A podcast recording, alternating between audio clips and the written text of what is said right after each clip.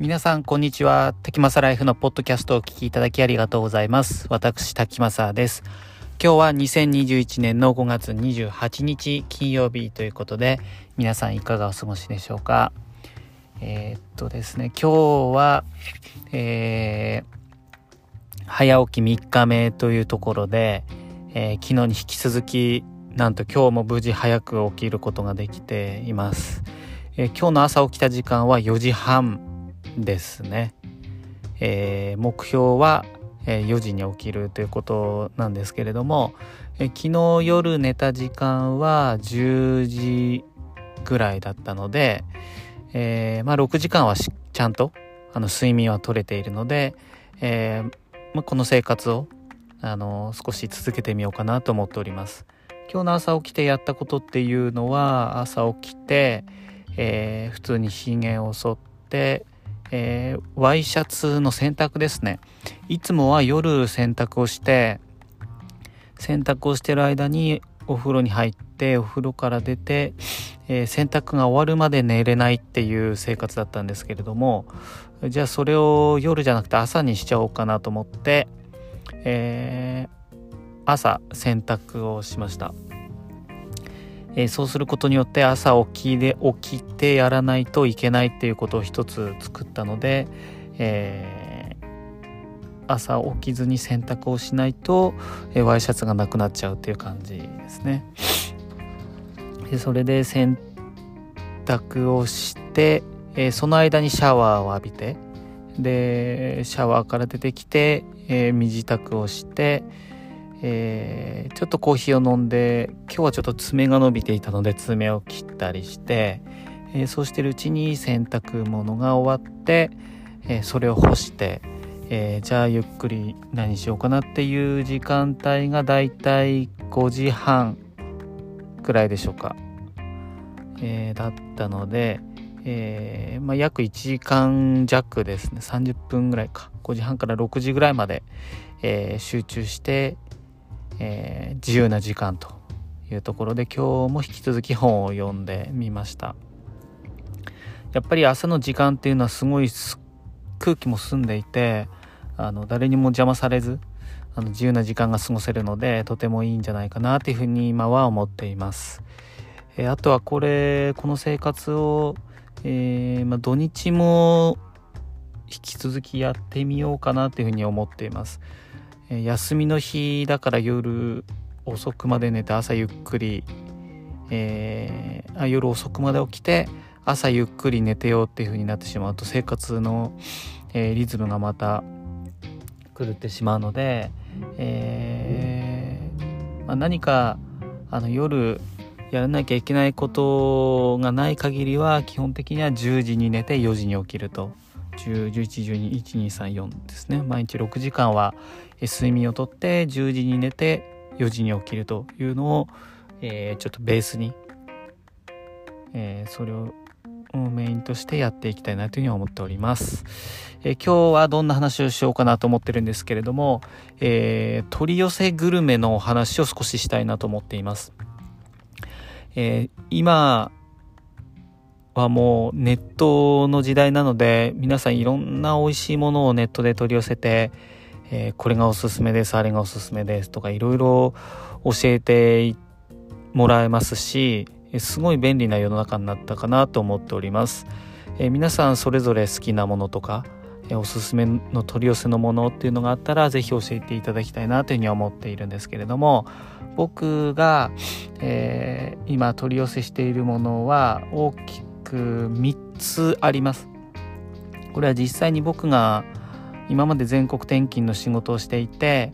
えー、高知県と福岡県に、えー、住んだことがあるんですけれども、えー、そこで実際に、えその現地で食べて美味しかったのでそれも引き続きずっと、え頼んでいるっていうような食べ物になります。えー、まず1全部で3つあるんですけれどもまず1つ目は、えー、高知の、えー、土佐文旦ですね。文旦っていうのはフルーツなんですけれども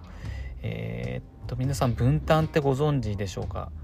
あの見た目はグレープフルーツみたいなやつなんですけれども、えー、柑橘系の、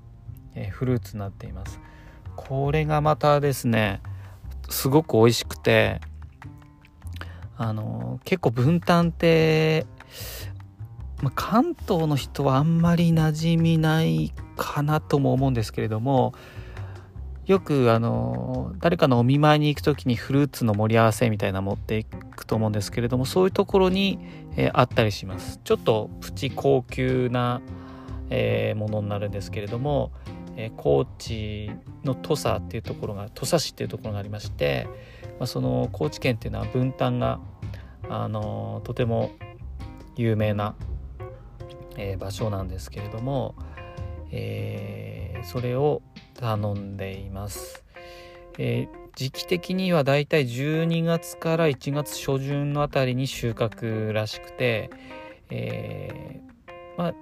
1月か2月ぐらいでしょうかいつもあの高知県のあの僕が頼んでいるところに電話して、えー、取り寄せてもらうと、えー、そこはですねあの、まあ、分担売ってるとこって本当にいっぱいあっていろんなお店があってまあ、どこも美味しくて外れはないとは思うんですけれども僕はあの前の職場の通勤途中にあった、えー、なんか直売所みたいなところがあるんですけれどもそこのおばあちゃんがなんかキャラが結構好きであっけらかんとしてる感じなんですけれども「どうも」とかって言って「分かりました」とかって言ってちょっと、えー、面白いキャラなんですけれどもえー、冬になるとはがきが来るのかな？多分毎年頼んでるからあそういったリピーターにはあの自動的にはがきを送るようにしてるんじゃないかなと思うんですけれどもそのはがきが来るとあ今年も分担の時期だなっていうのを思い出してそのおばちゃんに電話して注文しています。いつも10キロとか20キロとか、えー、送料含めてだいたい5000とか6000円ぐらいなんを2回ぐらい頼む感じですかね。結構値段はいいんですけれども、あの、グレープフルーツとの違いは、えー、まあ、味は、まあ、似ているっちゃ似ているんです、正直。あの、柑橘系で、えー、まあ、黄色い皮で、あの、まん丸いグレープフルーツと同じような大きさで、えー、味は柑橘系なので似てるんですけれども、粒の大きさが違うっていう感じですね。あの分担は結構粒が大きくて弾力があるのであのこう皮を剥いてグレープフルーツとかも皮を剥いて食べると思うんですけれどもあの粒粒っていうかあの一つ一つの何て言うんでしょうねあの繊維っていうのかな？うーんなんて表現していいか分かんないんですけどあの粒が結構大きくて歯ごたえがあるんです。なので食べていてシャキシャキする感じであのー、それが好きですね。フルーツで他にあのいろんなフルーツがあると思うんですけれども僕は結構あの歯ごたえが好き歯ごたえが硬いものが好きなのであの分担がとても好きです。なので僕と同じようにあの歯ごたえがちょっと硬、えー、いものっていうか、えー、そういったものが好きな人っていうのは、えー、一度試して、えー、てもらえればなというふうに思っております。多分こっちのスーパーでも売ってると思うんですが1個多分150円とか100円以上はするんじゃないかなっていうところで、えー、ちょっと値段は高いんですが、えー、とても美味しくて、えー、毎年リピートしているものになります。僕はあの硬いものが好きなのでか柿フルーツの柿とかもあの柔らかいものよりは、えー、シャキシャキしたもの。えリンゴも、えー、柔らかいリンゴよりはサクサクしたリンゴの方が好きなタイプです。ということで1つ目は高知県の分担を取り寄せているというお話です。で2つ目、えー、は、えー、これ福岡県の方なんですけれどももつ鍋ですねもつ鍋の取り寄せをしていますえこれは、えー、福岡県の間にあの友達と一緒に食べに行ったもつ鍋で、えー、その友達は福岡県出身なのでいろんな美味しいお店を、えー、連れてってくれたんですけれども、えー、もつ鍋とあと豚串。福岡県って豚串がとても美味しくてあの関東の僕からすると焼き鳥屋行くと普通にあの鶏肉ひなとかねぎまとかいろいろあると思うんですけれども、えー、鶏肉だと思うんですけれども福岡の人は豚みたいなんですよね。豚串の方がなんかメジャーっていうところで、えー、その豚串も美味しいお店がいくつもあって、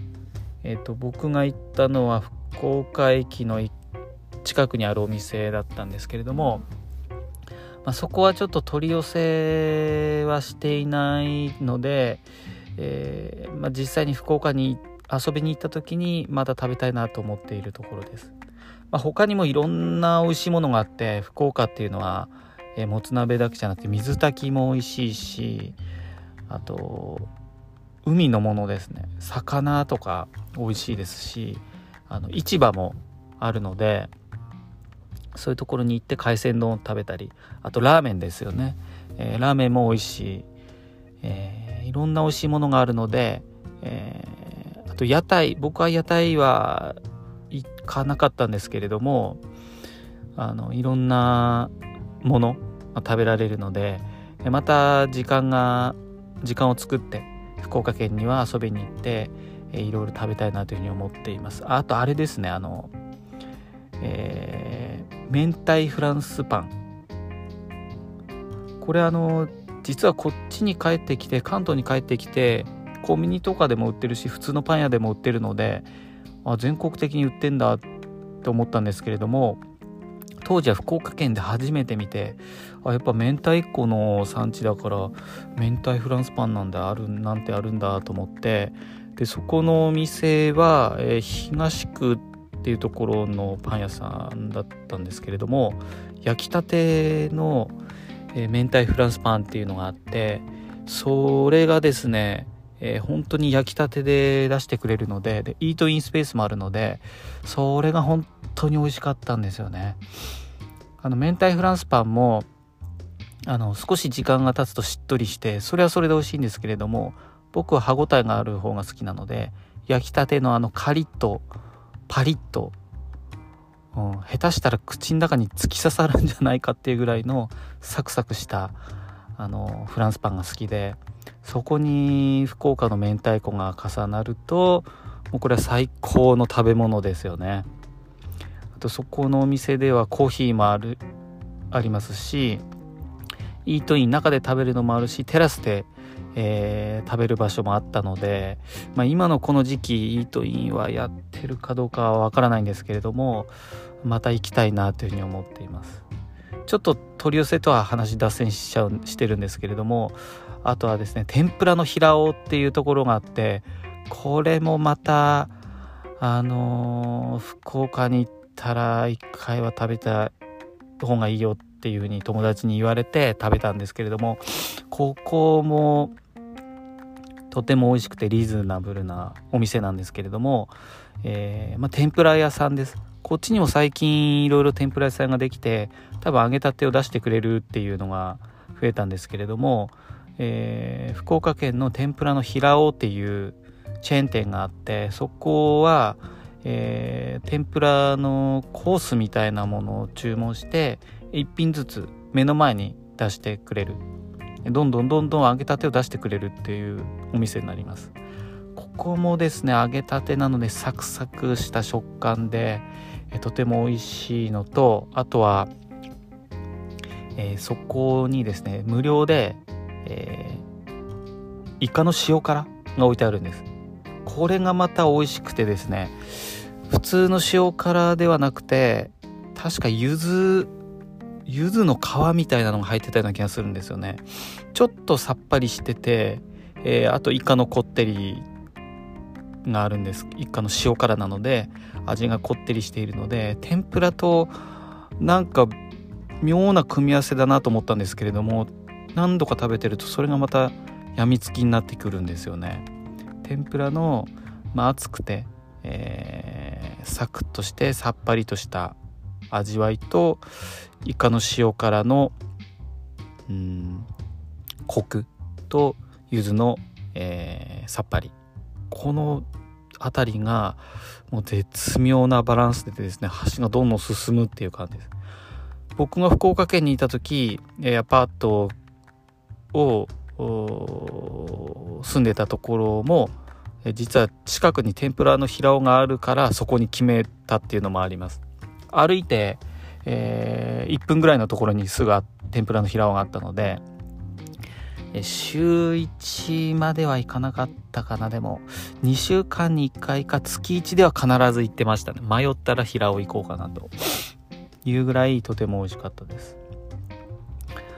あとはですねいろいろまあ普通の回転寿司屋でも美味しいところありますしあのハンバーグも美味しいお店があるんですけれども、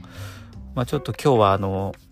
取り寄せということでえー、お話をしたいんですけれども、えー、話を戻しましてもつ鍋ですね。もつ鍋もですねいろんなもつ鍋屋さんがあってそれぞれ味が違うし、えー、美味しいところいっぱいあるんですけれども僕が一番好きなのは博多の大山っていうところですね。博多大山もつ鍋っていうところがあるんですけれどもこのもつ鍋大山っていうお店は福岡県以外にも東京にも実は3店舗あります。大阪にも4店舗ありますし、えー、神奈川県とかにもあるんですけれども東京で、えー、食べ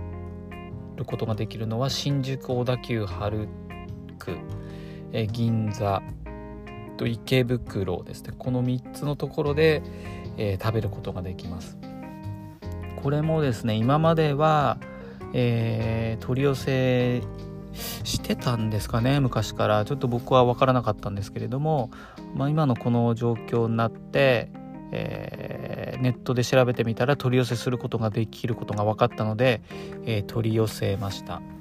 えー、ここもですねとても美味しくて、え取り寄せもえっ、とすでにあのボイルされているもつ鍋とかが冷凍で届いてスープも届くんですけれどもあと買い足すのは、えー、ニラとか、えー、豆腐とか、えー、そういった野菜ですね。そこら辺あと自分の好きなものを買うと。それで、えー、作ることができるのでとても便利ですね。味としては、えー、濃厚味噌味っていうのが定番であと醤油味っていうのがあるんですけれども僕は味噌味の方が好きです。えどっちも美味しいので両方注文して食べても見てもいいんじゃないかなというふうに思っています。え野菜付きっていうのと野菜なしっていうのがありましてえ野菜付きっていうのは今現時点で23人前で税込み、えー、4838円、えー、税抜きで4190円というところで、えー、野菜はついてた方がそのまま調理できますし野菜なしで、えー、野菜だけは自分の近所で、えー、買ってきて、えそれを入れるっていうのもありだと思います。で追加のうんプリプリもつっていうのも頼むことができて小とか大とかあとちゃんぽん麺も最初からついているので、えー、鍋を食べ終わった後に、えー、ちゃんぽんとこれもまたですねこのもつ鍋は今年の冬は3回4回ぐらい頼んじゃいましたね。結構こってりしていて、まあ、正直最後の方はちょっと飽きてくるなっていう感じもあるんですけれどもやっぱりまた食べたくなって、えー、注文したくなっちゃうんですよね。これはですねあのまた来年も頼みたいなっていうところですね。別に冬に限らず夏でも全然食べていいと思うのであの是非もつ鍋っていうのを興味のある方はあの注文していただければと思います。あともう一つは、えー、福岡県の糸島市っていうところがあるんですけれども、え、まあ、陸続きで行ける島なんですけれどもそこのか牡蠣ですね。生牡蠣を取り寄せてます。で、えー、これはあのフルーツの柿じゃなくてあの海の中で海の中の牡蠣の方ですね。僕が取り寄せているのは、まあ、広島とかが有名なもの。あと東北でも有名だと思うんですけれども僕は糸島に遊びに行って、えー、そこであのかき小屋がすごいいっぱいあるところがあるんですけれども、えそこで食べて正直昔学生の時に生牡蠣を食べて当たったことがあるのであんまり好きじゃなかったんです。牡蠣って。なんかしょっぱいしなんか海臭いし塩臭いし美味しくないなと思ってたんですけれどもその糸島の牡蠣焼き牡蠣なんですけれどもそれは本当に美味しくて全然臭みもなくてまさに海のミルクっていう感じで栄養もたっぷりですしあのその牡蠣小屋に行くといろんな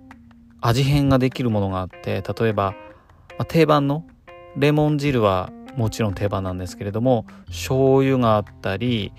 えー、あとは何があったっけかなケチャップマヨネーズポン酢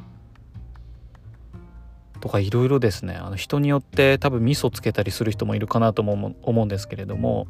えー、そういったので味変をすることができるので、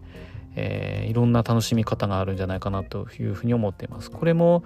牡蠣もあのー海で育つものなので、えー、時期は冬ですかね。毎年、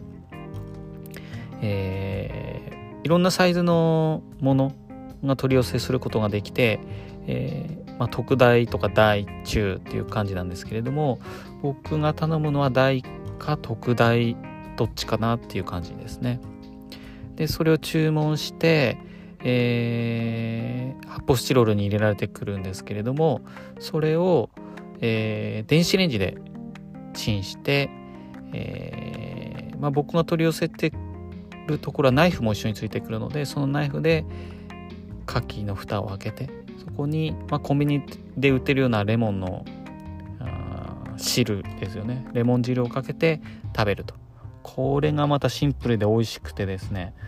えー、冬に毎回23回頼んじゃいますね。あとはクリームパスタにして牡蠣のクリームパスタにするとこれもまたコクがあってとても美味しいので、えー、その辺りで楽しんでいます。今のところ定期的に取り寄せしているのはこの3つですね毎年ほぼほぼ100%ここ3年間ぐらいは注文しているものになりますあとはたまにネットで見てあのラーメン注文してみたり、えー、美味しそうなものを注文してるんですけれどもこの3つだけはもうほぼ定番になってます。ので、えー、ぜひ興味のある方は、えー、ネットで調べてみて、えー、いろいろと注文してもらえればと思います。えー、それでは、えー、今日は、えー、取り寄せの商品のおすすめというところで3つお話しさせていただきました。え今日もお聴きいただきましてありがとうございます。えそれでは今日も素敵な一日をお過ごしください。それではまた。